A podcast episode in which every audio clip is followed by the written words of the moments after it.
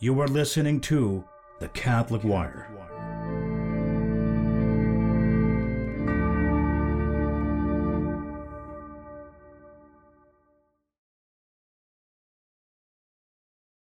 So, I'm your host, Father Carlos Cepeda, and you're listening to The Catholic Wire. Today we have no production, we have nothing, no music. We're just gonna go with it because I'm recording pretty late. It's 10 22 p.m. and I just want to get this done and, and see how it goes. Okay, we're going to begin today with some news that are going around uh, that everybody knows. The, the famous um, shooting in Nashville, in Tennessee, uh, by a person that was claiming to be transgender. I don't need to tell you the news, you know them already, and uh, we don't want to focus on the terrible things that happened. Obviously, we pray for those people, and we ask everyone to pray for those people and for everyone. But this brings us to a few things that are certainly needing comment. The first one is that it is obvious that we are in a situation now where you can really say there is a persecution of Catholics and Christians. Um, it doesn't get any more real than that. You know, people actually going online and claiming, okay, we need to go and, and kill these people. I was just reading um, one that came out of a person that was literally saying that. He was saying, kill them, behead them, uh, you know, kick them into the concrete, uh, kill a baby and throw him into the trash can, etc., etc.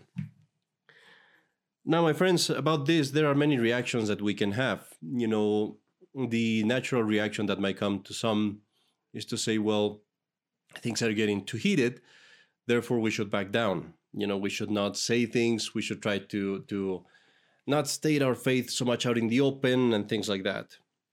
And that is not the proper response. Why? Because that would be that would be yielding to the, the demands of a terrorist. When a terrorist, you know, does what he does, his his whole goal is precisely that, that he will frighten you into submission. So the answer is no. No, we're not going to do that. Well, the answer is we are going to come out and we're going to speak out and we're going to face these things. At the same time, another another reaction might come to our minds and it might say, well, maybe we should tone down the rhetoric. Maybe we shouldn't be as as uh, strong or violent against this. And to that, I would I would say there is part of truth and and part that is not. The truth is in that we should never uh, have our rhetoric, our our narrative. I, I, should say rather, we should never speak our truth, the truth, uh, with a disordered passion. And I say disordered because passion can be ordered in a, in a certain way. You know, it's okay to to feel anger about some things that are evil. It's okay even to show that anger about you know these things that are evil because anger is meant precisely for that to fight evil. But that should always be controlled in the sense that okay, the reason why I have this anger is to stop the evil as a tool. The moment I make this personal and allow, allow this to get personal, then I'm losing the battle already, and that's when things get murky if I let things get personal, then the other person thinks that the whole reason why I'm fighting against these things is because it's personal. You hate trans people, you hate gay people, you hate this and that. And no, it's not. So we have it's very important that we keep our emotions under control as much as we can so that it is very clear that this is not personal. As a matter of fact, it's a matter of principle and we're trying actually not just to fight for my sake and for my good, for my welfare, but also for your welfare and everybody else's. There's something that we need to remember and to consider with all these things that are going on in the news right now. We have to remember that this is part of a program. Okay, it's not just that, you know, things are going on in Twitter and Facebook and TikTok and teenagers are getting sucked into these ideologies and then, you know, bad things happen. No, this is a program. It's it's there are people that are trying to do these things and there are people that are trying to make these things happen and and they are controlling the whole situation but this is why i'm saying this their goal is to polarize the country to divide it into two groups that they can face each other and to raise up more and more and more the heat between those two groups precisely to cause violence Because when you do that, you break apart the country and then it's all up for grabs. These powers are obvious. You know, it's the powers of communism, of socialism, of the secret societies. I'm not sure how long this video is going to last on YouTube, but that's what it is. Okay, let, us see what happens, and we'll we'll see what happens with me too. But that's what it is, and we need to remember then this is part of a program. Why is this interesting right now? Because it's just as bad to raise the level, the, the, the, the violence on the one side as in the other. The people on, on the left are hearing constantly this news and feeds and, and social media and all that stuff, raising up, you know, the rhetoric to make them hate the right. Okay, the people in the right, obviously, we have some of the right opinions, and many of them are. The problem is we also have these powers that are coming from the left, causing in here also the rising of a rhetoric and the rising of violence and the rising of anger. We have to be aware of that. That the communist forces on top and the people working on top are interested in getting both sides riled up because they know how that's going to work. They know what that's going to cost.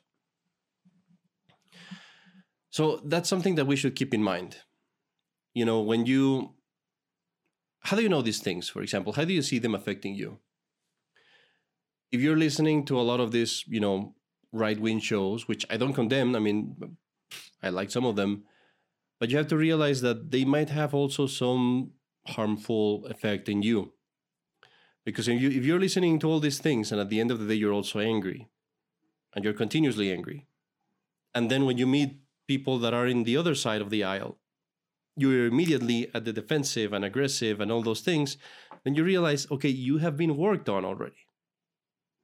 You know, that you have been victimized by that whole process of trying to put one side against the other.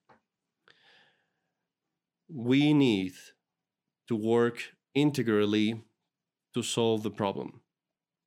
That means that, yes, we need to denounce error. That is true. But we also have to have charity when we do that and we have to practice virtue.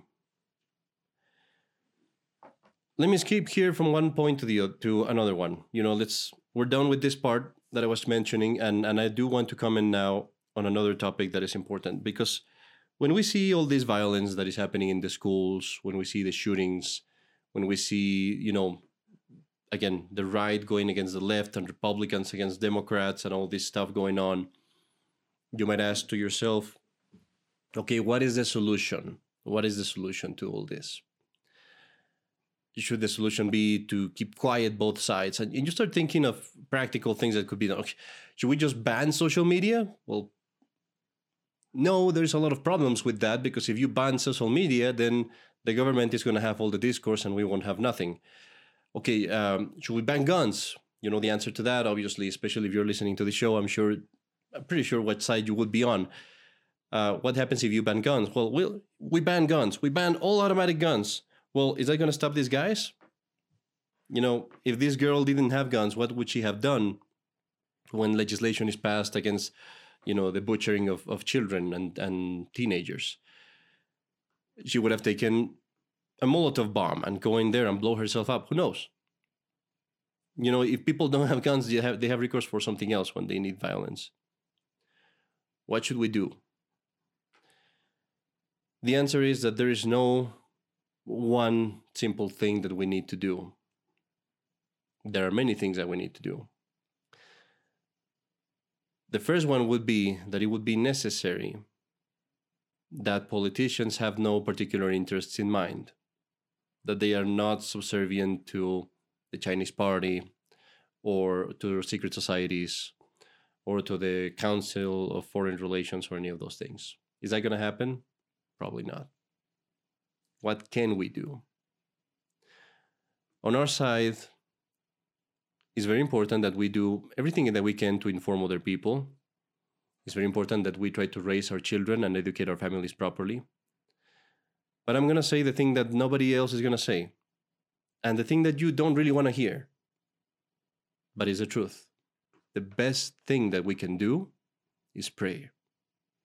the best thing that we can do is try to avoid sinning and to convince others not to sin. That is the best thing that we can do. Because you have to realize that below all these uh, material things that are happening, below all these events and opinions and, you know, shows and politics and all that stuff and the violence, below all that, there is a current of grace and sin opposing each other. And this is the main force, really. All this stuff that is going on on the left is dri- driven by that subcurrent of sin. And all the stuff that is going on the right is most, a lot of it is just human power. But when it really does something, it's because there is a subcurrent of grace following in there. And so there's no way around it, even if you don't like it, even if it doesn't seem like something very fun and something that you feel like doing. The truth is, the greatest thing that you can do, the greatest thing that anyone can do to make things better is prayer. Is prayer an act of virtue and trying to get other people to do it. The more people that do it, God will be able to act on these things. We're not going to get politicians out of out of the, you know, the equation. We're not going to get politicians to be better and not corrupt. That's not going to happen unless there is an actual miracle from God. And so that's why we need prayer.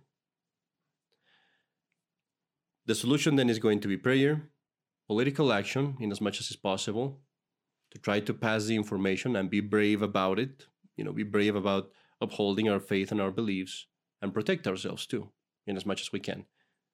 First is grace, but then is all the other material stuff. Okay, let's keep let's uh, pass to another thing. Um, I'm hoping I don't have the microphone too loud. I might have it too loud. I just shocked the microphone here. I, I have a problem with my office, and there's many many problems with my office. That's why it's hard to record. One of the problems that I have is that the place where I am is very dry.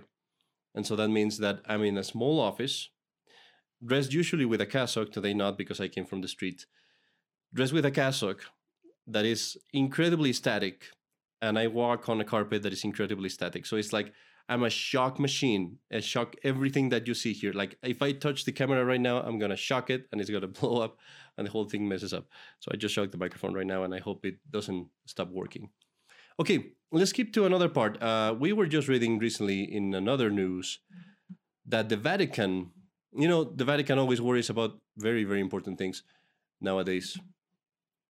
Being sarcastic, obviously. It reads The Vatican repudiates doctrine of discovery. It says the Vatican has formally repudiated the doctrine of discovery, which was used by colonial powers starting in the 15th century to justify the seizure of native lands in the New World. What does that mean? Uh, the doctrine of discovery, they claim, was this uh, idea, and it was actually it was actually something that was debated back in the 14th, 15th century. Um, it was the idea that okay, the people that came from Europe to America had a certain right to claim the lands because they were not civilized it's more complex than it seems because there there was a big back and forth uh, in in with the Rome and and the different kingdoms that were coming here, especially Spain and Portugal. And the idea was, okay, is it lawful? Is it lawful for us to come in here and claim these lands? Can we actually have a title to these lands? Before I begin this, I do want to tell you this. Uh, I'm not an expert in this matter by all means. I've read some. I think I've read enough to be informed, but uh, I definitely need to read more. I would like to to have more more specific information on it. I have several books actually of history of the church, and one of them is the history of the church in Latin America. Uh, I've read a book that is very good that I recommend. is the True Story of the Conquest of the New Spain. This was written by a soldier that was actually with Hernando de Cortes during the conquest, and he's very very impartial. He gives both sides, you know, the good and the, the good and the bad. So I've read somewhat. But what I can tell you, and this is for sure, is this. Uh, there is a huge amount of, I mean, I was going to say misinformation, a huge amount of lies about these topics. And it's incredible how thwarted things are. I swallowed it. You know, you go to school and they tell you, oh, the Spaniards came and they took over the lands and they enslaved the Indians. And, you know, it was just everybody that came from Spain and from Portugal and all that were criminals and they were just coming here to get wealthy quickly and all that stuff. And it's just like if any, in anything in history, there is such a com- complex thing that you need to consider. When you're talking about the conquest of the of the new world by the European countries, you have to put yourself in that situation and imagine all the logistics that were involved, all the efforts that were involved, all the money that was spent, all the difficulty of what they were doing. And it's very, very stupid and little minded, small minded to think, oh, what should they have done? They, they, should have just come here and they should have just, you know, give a bunch of stuff to the Indians and then go back and, and you know, take nothing from it. None of that would have worked. It was incredible. When you read the letters and the relations that they would have, you know, back and forth from the crown to the, the kingdoms here in the, the New Spain in America. It's incredible when you see all the amount of trouble that they went through. It was actually attempted, this is interesting, it was actually attempted at some point to say, okay, we're going to go and tell them, you know, this is what, what should be done. This is how things should work. Here are some priests that are telling you all these things. Um, let's see if it works. It wouldn't work. It wouldn't work. Like they, they would leave the society there, and soon enough, it would go back to their old habits and their old customs. So the Spaniards had a very, very difficult situation because all the Europeans, the Catholic Europeans, because it was okay, do we leave them to kill themselves? Here are these civilizations that we found. They're slaughtering each other. Okay, I see. We come to these guys and they they ask us for help because the other guys come and, and take them and they literally rip their hearts out to sacrifice them to their gods. Rome. Do we leave these people to their fate? We just get out or do we do something about it? If we do something about it, the only way that this can work is if we get in there, we get the power, we establish order, and we do that by the sword. Not by the sword by killing everyone, no, but by the sword being saying, okay, we have military power here, you guys stop what you're doing, we're gonna start something new, and we're gonna start it, and if anybody does something wrong, we're gonna have to punish with justice. You know what was what that was called? It was called civilization it wasn't there before. That was the only way to do it.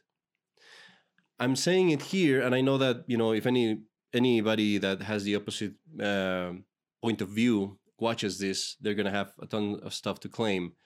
But the thing is, you really need to go on, go back and look at the relations and look at the letters and look at all these things that were done at the at the time.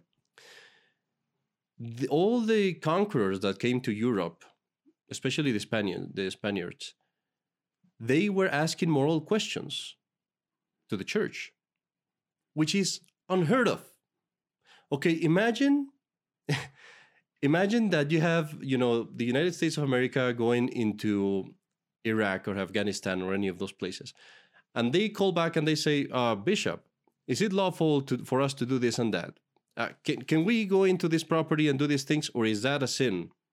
Uh, if we do this, that would it's unbelievable. It's unimaginable. It would never happen in this world anywhere.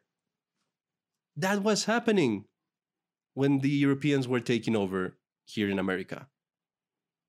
They would actually write questions moral questions back to rome back to spain you know to the to the cardinals to the bishops asking can, to the theologians can we do this? Is it lawful or not? Were there abuses? Of course there were. Of course there were. Every as I say, it's a complex situation. Among people that were trying to do, do good, there were people that were trying to do evil. There were a lot of people that came just to get money and to get wealthy quickly. But the point is, there was a big effort of regulating these things, and they actually succeeded. They actually succeeded. All of the countries that were taken by Catholic powers succeeded in creating a civilization that had law that had actually a rule of law and where actually things were made to a great extent equal. Something, for example, that a lot of people don't know. The first university that was made in America at all, the first university ever, de- ever done here in America, was the University of Mexico, and it was made specifically for the Native Americans, for the Indians, so that they would come and they would be able to study there. And the goal of the king in Spain, and he said it many times, was that his subjects from the Americas, from the New Spain, would be just as advanced and just as learned as the ones in Spain. What about the United States of America? Well, you don't need to know. The, you don't need to for me to tell you this, but you know that that the, the United States of America was a very different situation because the people that came to the United States of America were not regulated by a Catholic king. Many of them were were different forces coming at different times. You know, the French, the the, the English, and, and all this stuff. But most of the of the people that started colonizing, that started populating the United States of America, the north part, were not subject to any sort of moral authority. They were not Catholic. And for that reason, there were many, many more abuses than what there was in Latin America. So here you have the Vatican telling you, um, oh, we repudiate the doctrine of discovery. We, that was wrong. Okay, what should they have done? What should they have done? Should they have said, okay, uh, I just explained it. There was no other way to do it. The stupidest thing of this all is that, and I say this with with, well, there's no respect that is due to these people because they really are no authorities and they're not acting as authorities. But the worst thing of this all is that the Vatican hasn't issued any doctrine condemning all the sexual perversions that are happening right now. It hasn't doc- it hasn't issued any doctrine condemning communism or socialism or all of these things that are very evil that are causing terrible harm in the church and in the world. They're not condemning secret societies anymore. Like there are things that are actually causing people to go to hell. They're not condemning all the horrible immorality that is going on in social media. Nothing.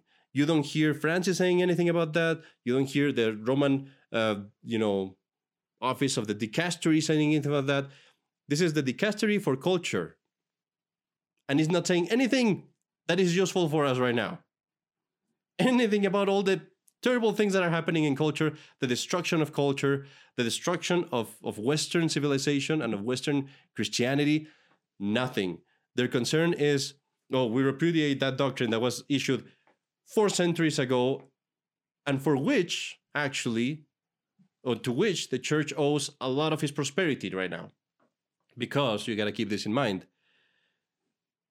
While the Spaniards and the Portuguese were taking America and making it Catholic, not even Christian, Catholic, and gaining thousands and millions and millions of people to Christ and to the church and to heaven, Europe was losing thousands and thousands and thousands of people to Protestantism and to the disorder that Protestantism later caused. So actually, the the if the church is so prosperous right now, and we see so many good things in the Catholic Church that happened even until, up until 1950, not after Vatican II, obviously, it's because of those efforts of those people. But you have the Vatican here worrying about useless things. Well, um, we do want to give you some good news, and you know, obviously, I can't speak of anything personal here, but uh, it's beautiful to see how the church still works and, and how you see you see, excuse me, Grace working and still operating among us. Um, just recently, I've had the the the, the bless, the, the, I could say, the privilege of um, being able to take care of some people that were, you know, in danger of death, or even some of them uh, dying, and that at the last moment, you know, they came to the church and they received the sacraments and and they were very happy to do so, and they lived you know they they had a beautiful way to go. Um, it's amazing how important it is for parishes to pray. You know sometimes when people tell us oh pray for this pray for that and you go and look at the message and you go eh sure. I would say to you pray right there and then even if it's just a hail mary or a few pray, a short prayer but pray.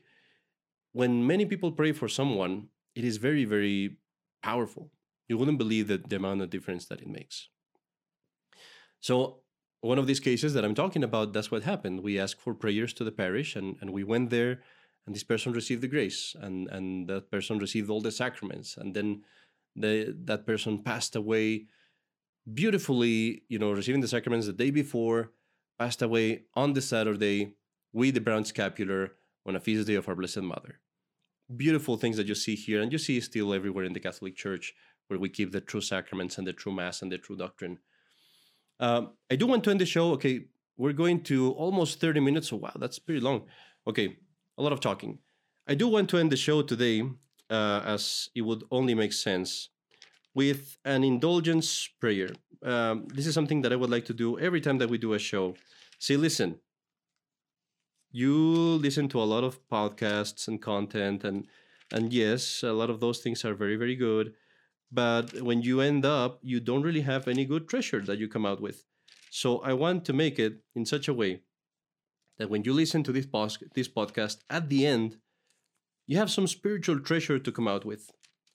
And that treasure obviously can be very easily understood as an indulgence.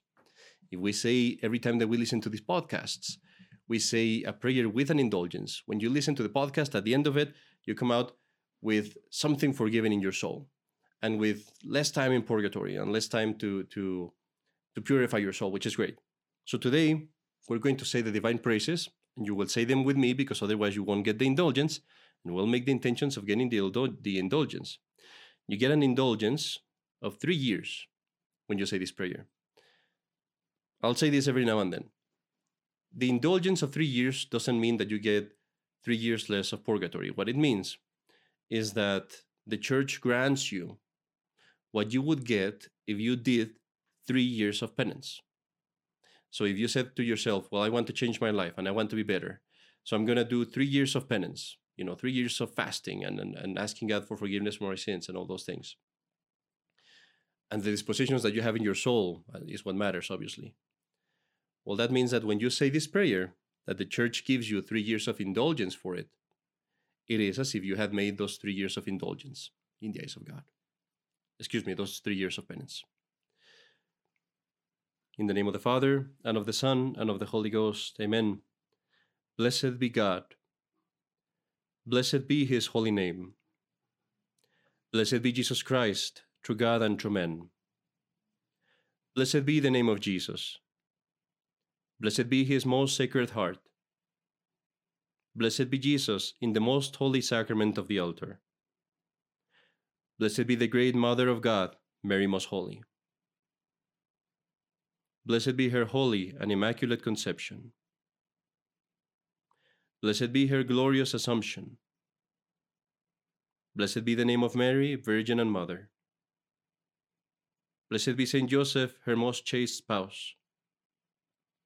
Blessed be God in his angels and in his saints. It's pretty late. I have to let you go. This is your host, Father Carlos Cepeda, and you're listening to The Catholic Wire. Uh, show me, tell me in your comments what you think about the show and if we should continue doing it. Thank you, and God bless you.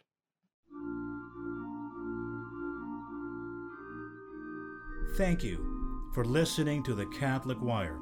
If you have found this show helpful, please say a prayer for all our collaborators. Don't forget to subscribe to our channels and share with your friends. For questions and comments, you may contact us at thecatholicwire.org.